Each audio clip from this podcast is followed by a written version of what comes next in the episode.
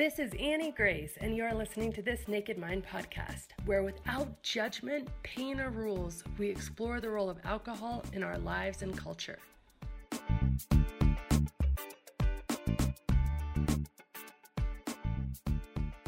This episode is sponsored by The Path, the coach guided membership designed to help you make alcohol small and relevant in your life by removing your true desire to grab that next drink.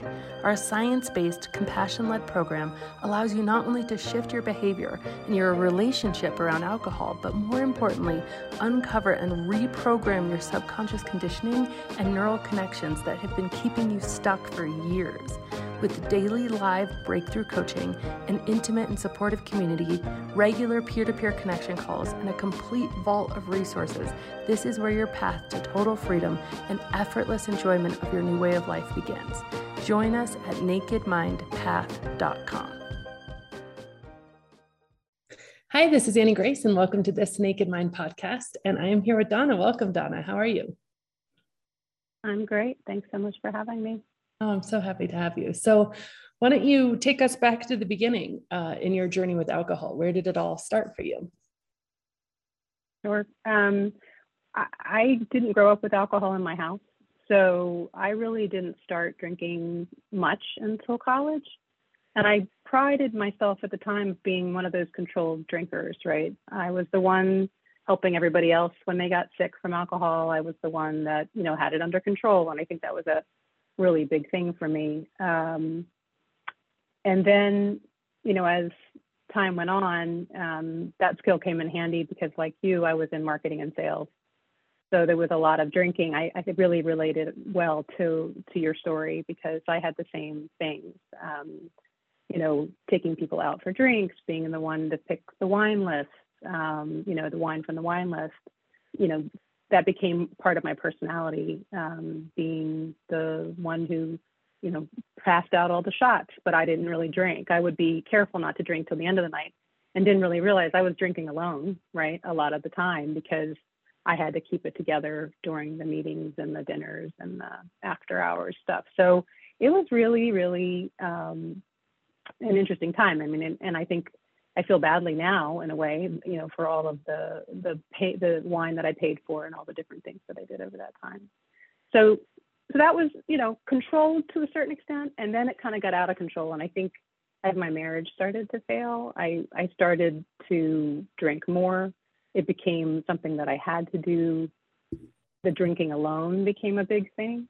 You know, I think a lot of the things that you talk about, and and I, if I think about um, it was an awareness thing, right? So you don't really think it's an issue for a long time. And then suddenly, you know, you feel like you're with every everybody you're with is doing the same thing. So you're like, I'm not a problem, am I? You know, and um, and it really took me a while. It took me, you know, doing yoga teacher training to start to get aware of my body and trying to get healthier.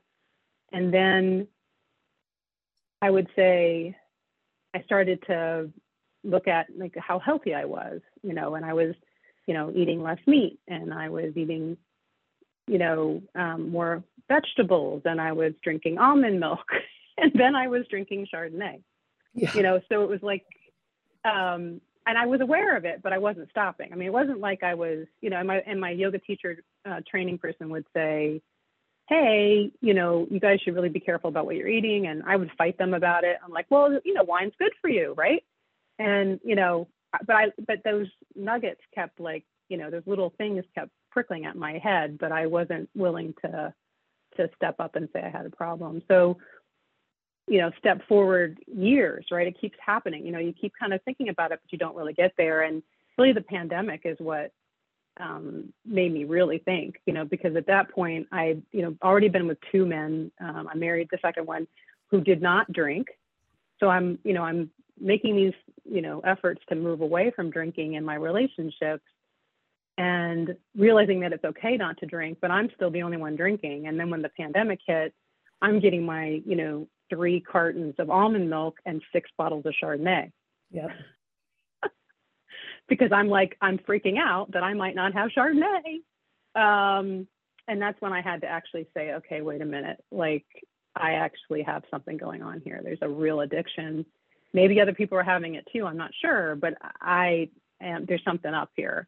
And it still took me a year until I, um, I wrote a book uh, about the time, you know, that I talked about the divorce and I went through some losses, which also give you a lot of opportunity to continue drinking because you say, oh, I'm going through a tough time, so I drink. So mm-hmm. um, I was able to look through that book and say, wait a minute, you know, and I, I kept, you know, blacking out drunk and I would, you know, continue to do these, you know, things that were just not great with alcohol. And um, my beta reader for my memoir said, so I thought you were going to talk about your drinking problem. Huh? wow. and I went, and we were on a Zoom call like you and I are right now. And I I tried to cover because that's my job, right? I can cover for myself, but I was was like, oh yeah, hmm, I should probably do something about that.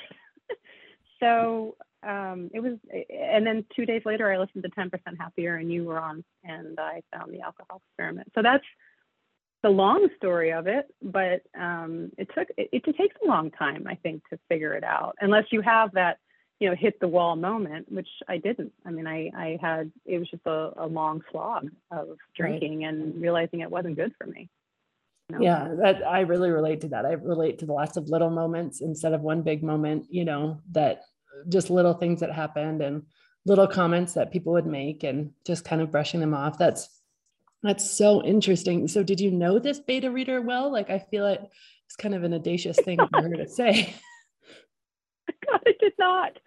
And um, I, I actually blessed her. At the time, I was resistant as all get out. Um, it was a really tough um, thing to read, and to you know, her, she put it in notes and she pointed it out, and she was lovely. She's a lovely person, but she changed my life, you know, because I think she had the on, you know, she was honest with me, and um, and, and maybe she could do that because you know she didn't know me as well. I, you know, I think I think sometimes we want to cover for each other a little bit. Yeah. Uh, to our close friends, we don't want to point out the things that are really happening. But I, it was a gift, um, a huge gift from me. And then, and then it's just the universe, right? Like two, three days, I find you, and um, and and the way you talked about it. And the other piece of it is that I had anxiety, and you hit the anxiety nerve immediately, right? This is right. not helping your anxiety. And I'm like, I thought that's what it was doing. Right. All this time. I was like, oh, wait a minute, that that was, I mean, that's a light bulb, um, and it's and and then I was doing the three o'clock in the morning wake ups and all the things you describe in the front of your book, and I, I, um, it was like, okay, I'm home. I figured this out. This is this is a real thing, um, and it gave me a will to to figure it out. Um, so, um, yeah, with the anxiety specifically, I mean, I know for me that it has made such a difference, and it's not that I don't feel anxiety anymore. I certainly do, but it is it's not an everyday thing whereas it was an everyday thing. It's maybe a few times a month thing maybe be kind of in a bad space for a week here and there but and i feel like i have not only more tools to pull out of it but also what i make it mean is quite different you know like i can just be like okay my body is feeling this way and i'm going to just walk around with this today. I'm going to just handle this kind of pit in my stomach feeling. I don't have to make this mean that my whole life is falling apart or that i'm doing everything wrong or that you know some tragedy is imminent like i i can actually say no this is this is what's happening with me physically and chemically and, and that's okay. Um, and it did take me some time to get there after i did stop drinking but i'm curious what your experience was like. That's a great question. I felt the anxiety went down quite a bit right afterwards um, I wasn't having the morning after like the hangover. They weren't complete hangovers really, but they were. I mean, it was. I would wake up and it was like being shot out of a, out of a cannon. Right, immediately you're anxious. You you know the self hate loathing because you you know went over two drinks um, again. Um, the three I wasn't sleeping well, which is huge for anxiety, of course, as you know. So I think all of those things kind of started to heal pretty quickly I mean, I agree. I, I still have anxiety. I I have had it for a long time. I have, you know, that's is unwound in my book. I had, you know, a childhood that was difficult. So, you know, I have a lot of natural triggers that kind of happen all the time. Alcohol was not helping them. And I think I'm less anxious and able to, as you were saying, I can now I wasn't numbing myself. So in some ways, just like in grief too, you kind of prolong the problem by numbing it.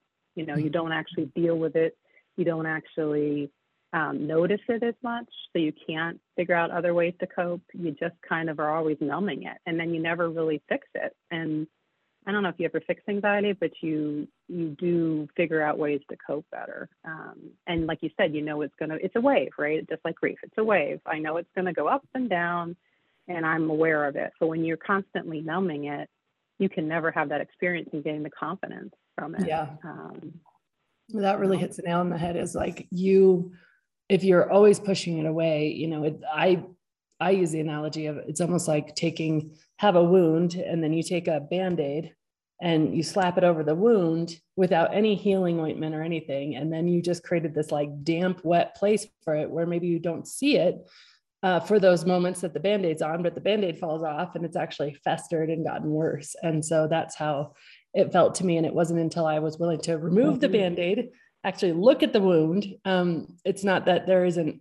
healing to be done and i agree with you that it's something that probably is a never going to be better from uh, but and, and i think it's part of the human experience to have this sort of i mean anxiety is worry about unknown things that are going to happen and for me it manifests really physically and it really feels like that pit in my stomach that kind of fire in my gut um, and then you know you are looking at it you actually take steps to at least heal it somewhat though instead of just letting it progressively get worse and deteriorate. Yeah, well, you integrate it into your life, right? I know I'm feeling this way. Um, you know, Tara Brach talks a lot about this. I'm sure you've heard of her. She'll talk a lot about mm-hmm. these are just these are just um, instincts, right? And we've developed them over time because it's keeping us safe. But at some point, it's no longer keeping us safe. It's just making us, uh, you know, less connected and and you know always searching for something to fix it. And like you said, we can't do that. Yeah. Um, so I think that you know it's it's been really helpful to to feel the feelings um, and to gain confidence. I think one of the things it's funny if you know when I show my pictures in the groups, um, the picture of day one, uh, everybody says you look you look so scared, um, and I didn't I don't look confident. And then as you know the pictures progress, um, they they say you look confident, and it was and that's true. I was I was I think you know making you can make yourself a lot of, very very anxious by being um, unsure of yourself. You know, because and one of the things that was making me really unsure was this drinking thing I was doing that I knew was wrong for me at some point. It took a while to get to the realize that it wasn't right for me, but you keep doing that thing to yourself, it's gonna feed in anxiety. It's gonna feed in a lot of negative stuff, and um, removing that I think was a huge help for my confidence. And then also that just that just feeds uh, and helps you with your anxiety. Mm-hmm. that yeah that's so true. That's absolutely my mirrors my experience. Um you mentioned the name of your book. Will you mention that again oh sure um, thank you for that um, it's called we've got to stop meeting like this um, and my name's donna ferris f-e-r-r-i-s if you want to find it um, struggled to find a, a, a, title for the book. I don't know about you, but it's a hard yeah, thing to do. Um, but what ended up happening, it is actually a line uh, in the book that I say um, to my detriment. And, um, and what it really means is, uh, for me anyway, is that I couldn't face life as it was. So I was always numbing. I was always pushing away life. And, you know, as, as many um, spiritual folks will say is, you know, suffering is not, you know, accepting the world as it is and expecting it to change. And I was that. You know, I was like, we've got to stop this. I can't deal with things the way they are. I don't want this to. I don't want us to meet like this because that was what I did for a living was arrange meetings. And I said it wasn't perfect. I wasn't going to be able to do it. And so that you know, this book is really you know about my journey and trying to you know accept life as it was and there was a lot of things that I had to accept that were really, really difficult. Um, but I came out the other side and, and it has a good ending. But um, and the and the drinking was a big part of it. I mean, I, and in the book I unwind that. Um, you know, once I got the beta readers feedback, I went back and really looked at my journey. And and um, one thing I wanted to talk about too is that my kids were really um, part of my journey. I mean, my daughter who's a young adult, you know, was a big part of how I um, became sober. She's the one who came to me with an Arbonne 30 day fast and says, Mom, I think you should do it. And I'm like, well, what does it mean? And she, you know, lists the things and then she lists that you're not going to, you know, you can't drink. And I'm like, what? How am I not going to drink?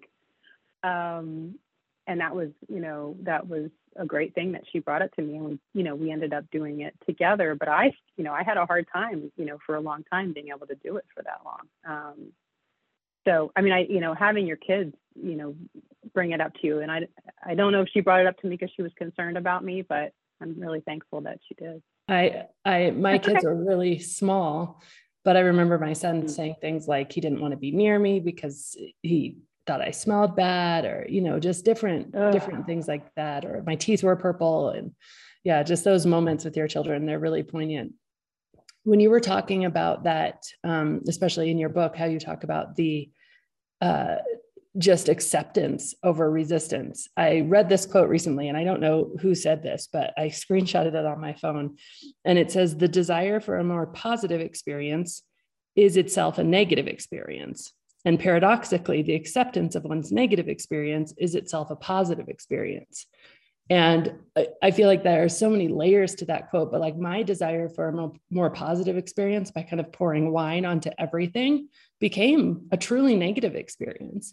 And even just the mm-hmm. desire of looking around and saying, man, I wish things were better.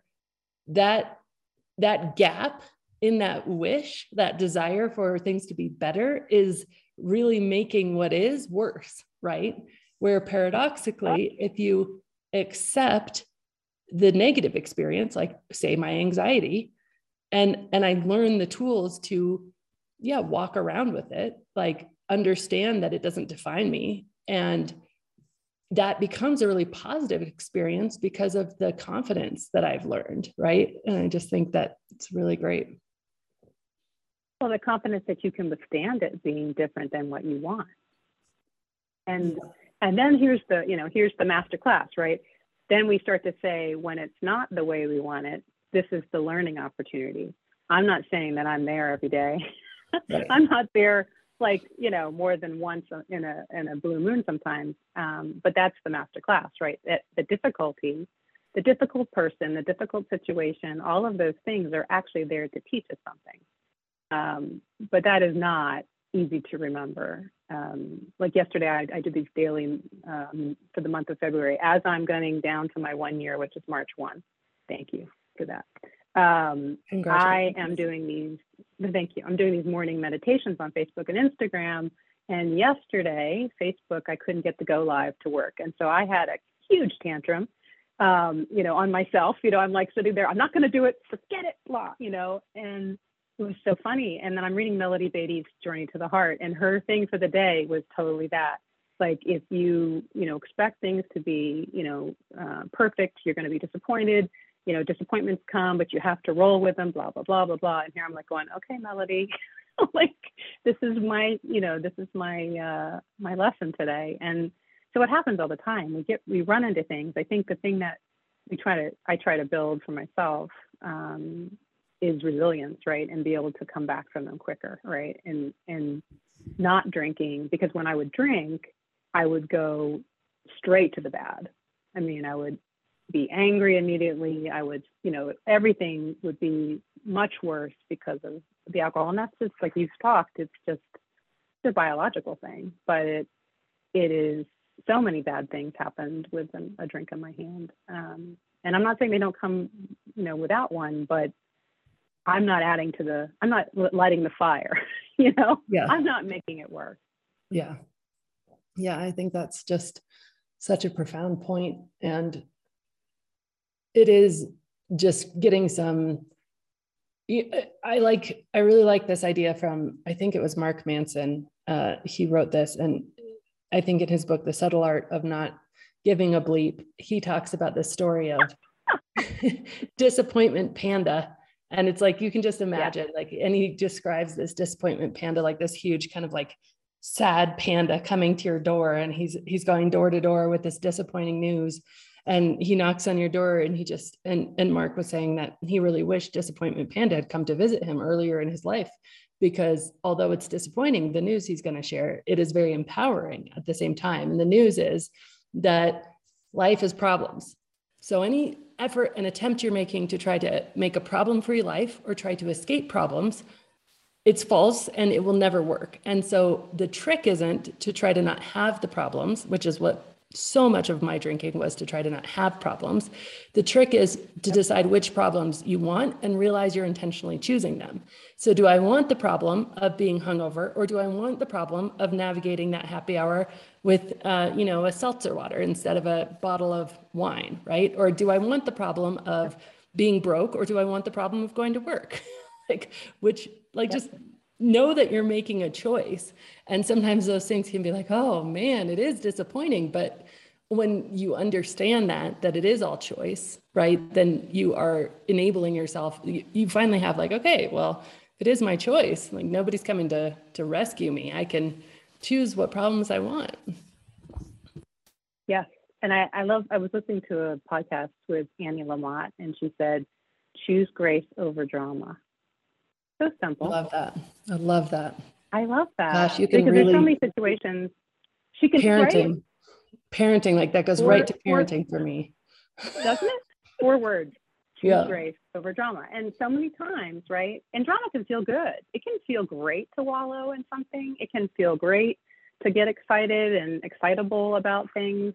Um, but uh, if you can step back and not, you know, add to it or, um, you know, take the higher road when you can, you know, all those things are just so helpful. Um, pause, because it's not going to matter in 15 seconds, but right there, it's going to matter, and you're going to say something that's going to really break things rather than bend. I mean, all those things. But I just love that. Choose grace over drama every time.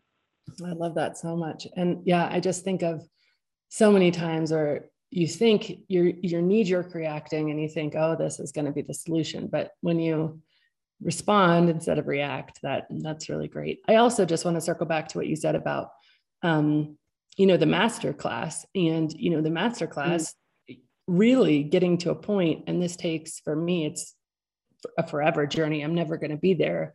But even getting to a point where you're not only accepting what's happening, but you can almost have gratitude for the disappointments as they're happening, right? And like almost shortening that thing. Um, I was talking to a friend of mine, she's very pregnant, due any day. And she has been in a job interview process throughout her whole pregnancy. And she had gotten a call. Um, it just kept dragging on and on. And, and anyway, so there was a lot of anxiety because she was a shoe in for this job. She really wanted it. But she's like, I literally will get this job and go on maternity leave and she she got this call uh, that was basically that they're they're postponing the search for a few months, which is kind of the best possible Mm. world, world for her, but it also gives her some anxiety because she's like, great, like that's not a bird in the hand, right? That's a big maybe. No. And while I'm peaceful that I can just take maternity leave with my current job, there's a lot of anxiety here. Anyway, um, something came to mind that I've heard a lot of times, which is like, gosh, if not this, then something better.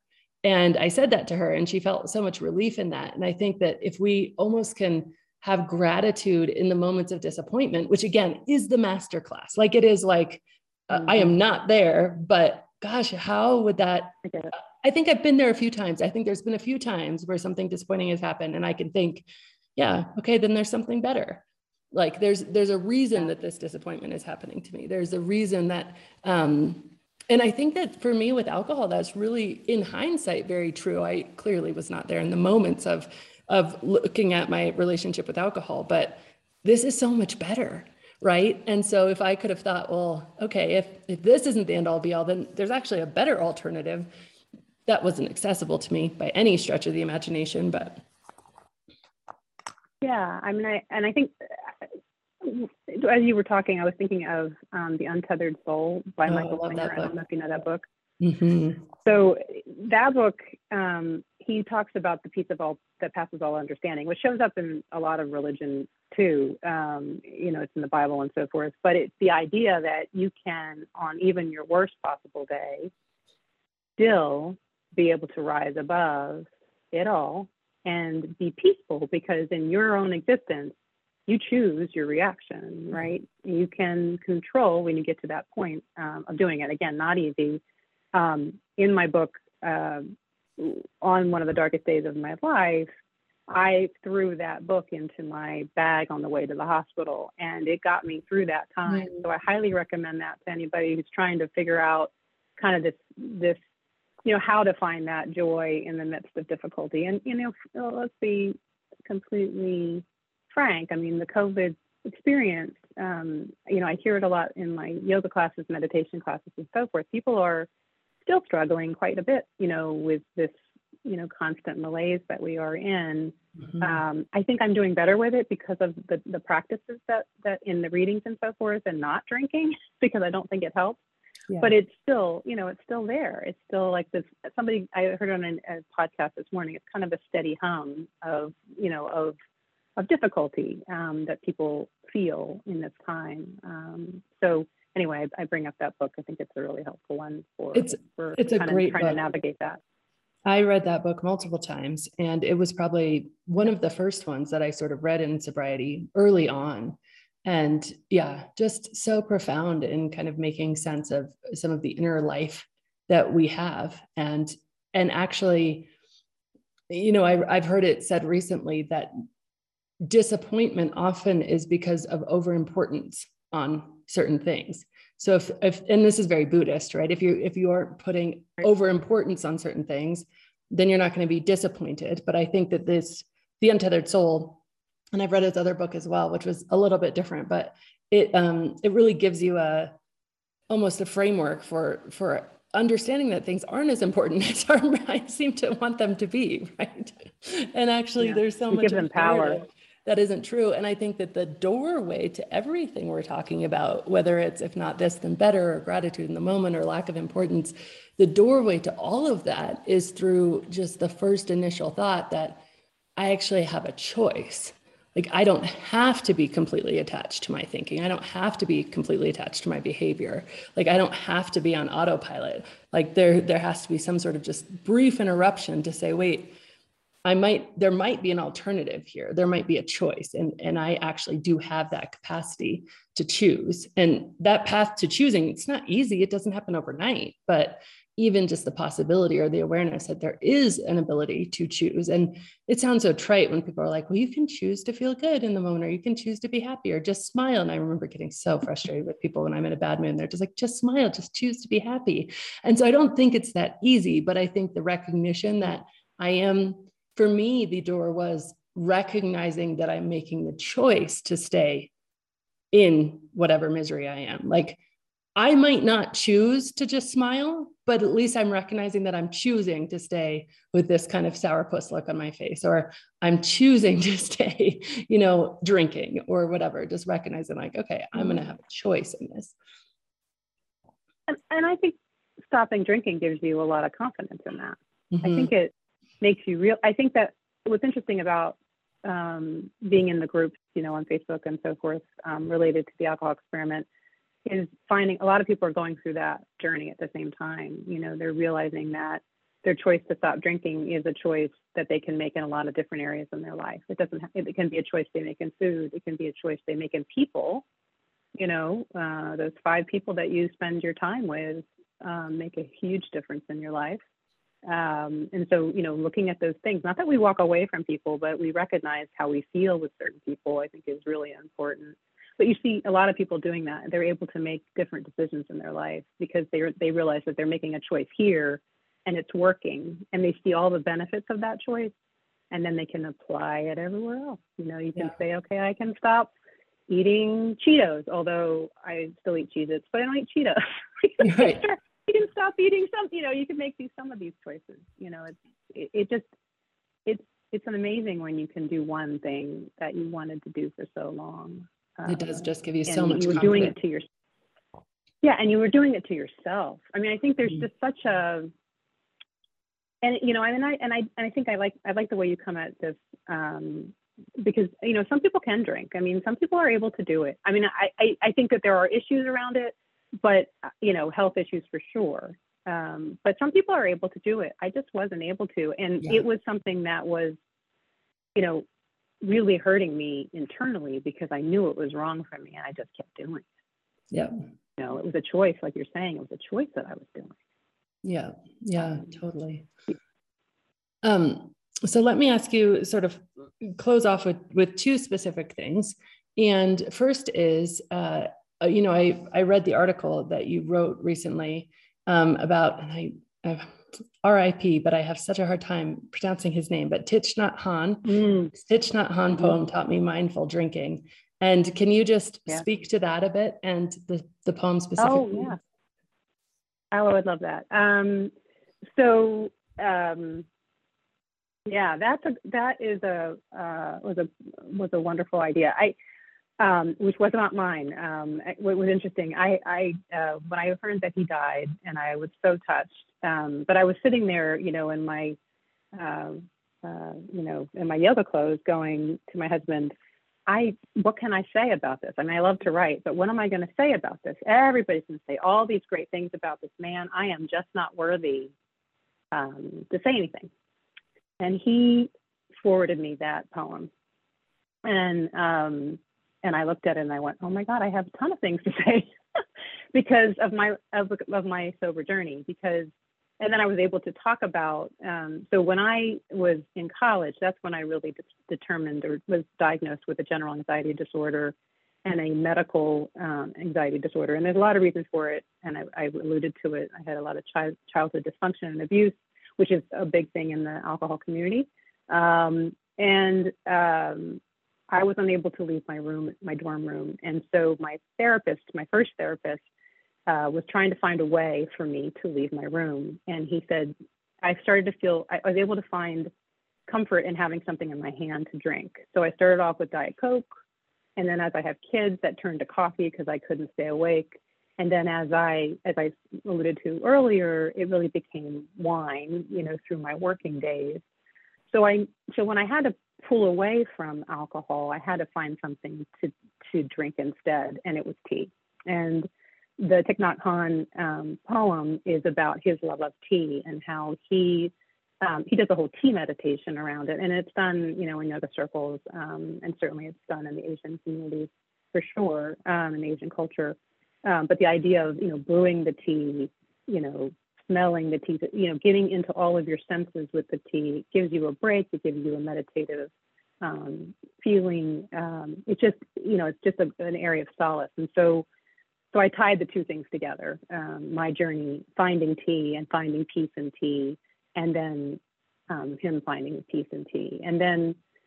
Um, and then he also believes in, um, you know, ongoing spiritual lives uh, that we, but we don't really die, um, this is a very Buddhist idea, which I, I, I have I write about it this in my book because I had a very um, close experience with that with someone I lost. So I, I, you know I have some evidence around that, which I write about.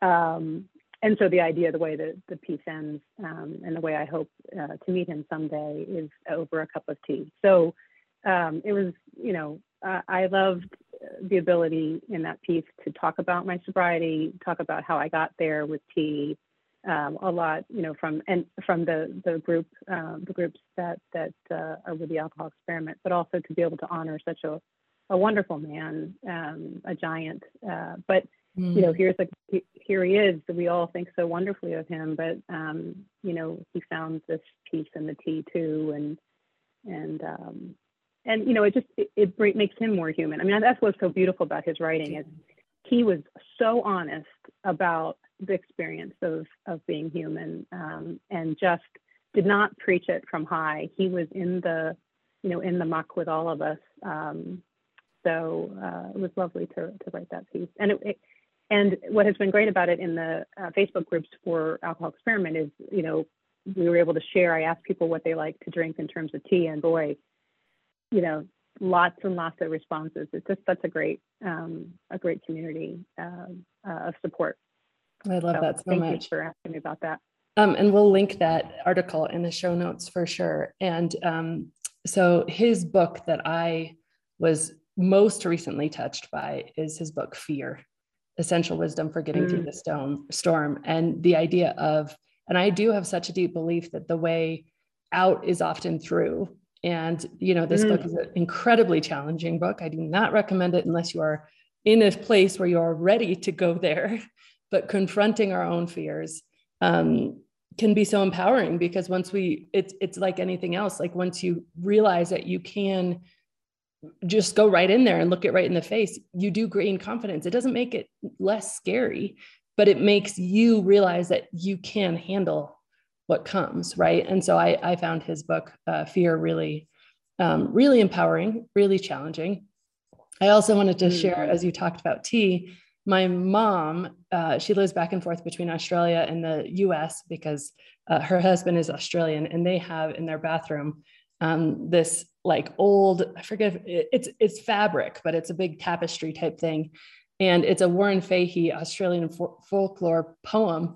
And it starts out like this You can talk of your whiskey and talk of your beer, but there's something much nicer that's waiting us here. It sits by the fire beneath the gum tree. There's nothing quite like it, a billy of tea. And it keeps going on about, you know, how this person just whatever, like go ahead, drink all you want, talks about beer, talks about like keeps going, but I've made my choice. And I don't know, I just I, my mom has never been a drinker and she didn't put it, she just loves tea. So I don't think the alcohol was prevalent to her, but like for me, especially when I was, I'd seen it my whole mm-hmm. life. And then when I was, um, you know, not drinking, I was like, oh, I see this through a whole new way. It's very cool. So yeah, tea for the it, win. It, it's finding tea for the win, club soda for the win. I mean, I think, and in, I know if it was that article was the one I wrote for the Post Gazette, but I said you know, going to parties and and just I'm trying to get people to, you know, have the the the LaCroix or the Polar Orange Dry, which is the best of the bunch in my opinion. Um, you know, have tea available. You know, people just don't. You know, we need to start letting people know that there's there's a lot of us that don't want to drink, and um, it's a lot cheaper to give us tea it's a lot cheaper to give us club soda. Um, so I, you know, I'm, I hope it changes. I mean, I hope I see it changing. You know, I ask for mocktails everywhere now, mm-hmm. trying to get you know people to understand that it that, that it's something that we want. And some people really rise to the occasion and they love it. You know, they'll bring the bartender will actually walk to the table and present you know this new concoction. So. I'm hopeful that it'll change more, uh, more for folks because it's just better for all of us, really. Yeah, I love that so much. So let's finish up with this question, Donna, which is if you were going to sort of go back in time to the woman who felt like, yeah, this is becoming a problem during COVID, during 2020, and, and really talk to her about what life is like for you now, what would you say? I'd say, you know, I know that you can't imagine what it's going to be like without it. You think you're going to lose so much, you know, friends and um, you're going to lose yourself uh, in this decision, but you will gain everything. Mm. You know, you will gain yourself.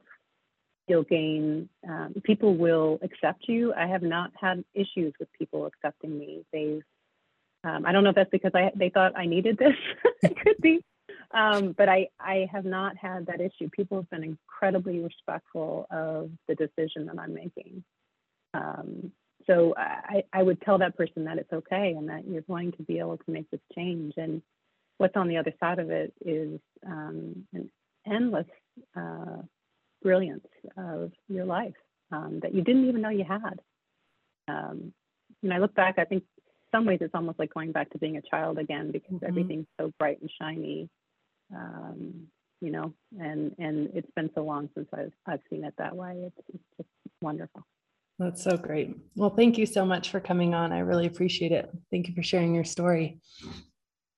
Oh, thanks for having me, and thank you so much for the alcohol experiment. And it's it's changed my life and and for my family too. So thank you. Oh, you're so welcome. Hi, it's Annie Grace. I wanted to interrupt this podcast, I guess the end of this podcast, to say that if you're totally serious about actually and truly and forevermore transforming your relationship with alcohol, really leaving it behind in the rearview mirror for once and forever and changing your psychology about it, we have a program called The Path that I've created specifically for you. Now, it's not for you if you're still dabbling or trying to figure out where you want to be, or maybe even if you still want to moderate. All those things are fine, that's great. But if you're beyond that and you're like, no, I just want to be done with this, I'm ready to invest some time and I'm ready to just make this happen. I want the answer, I want the easy way out.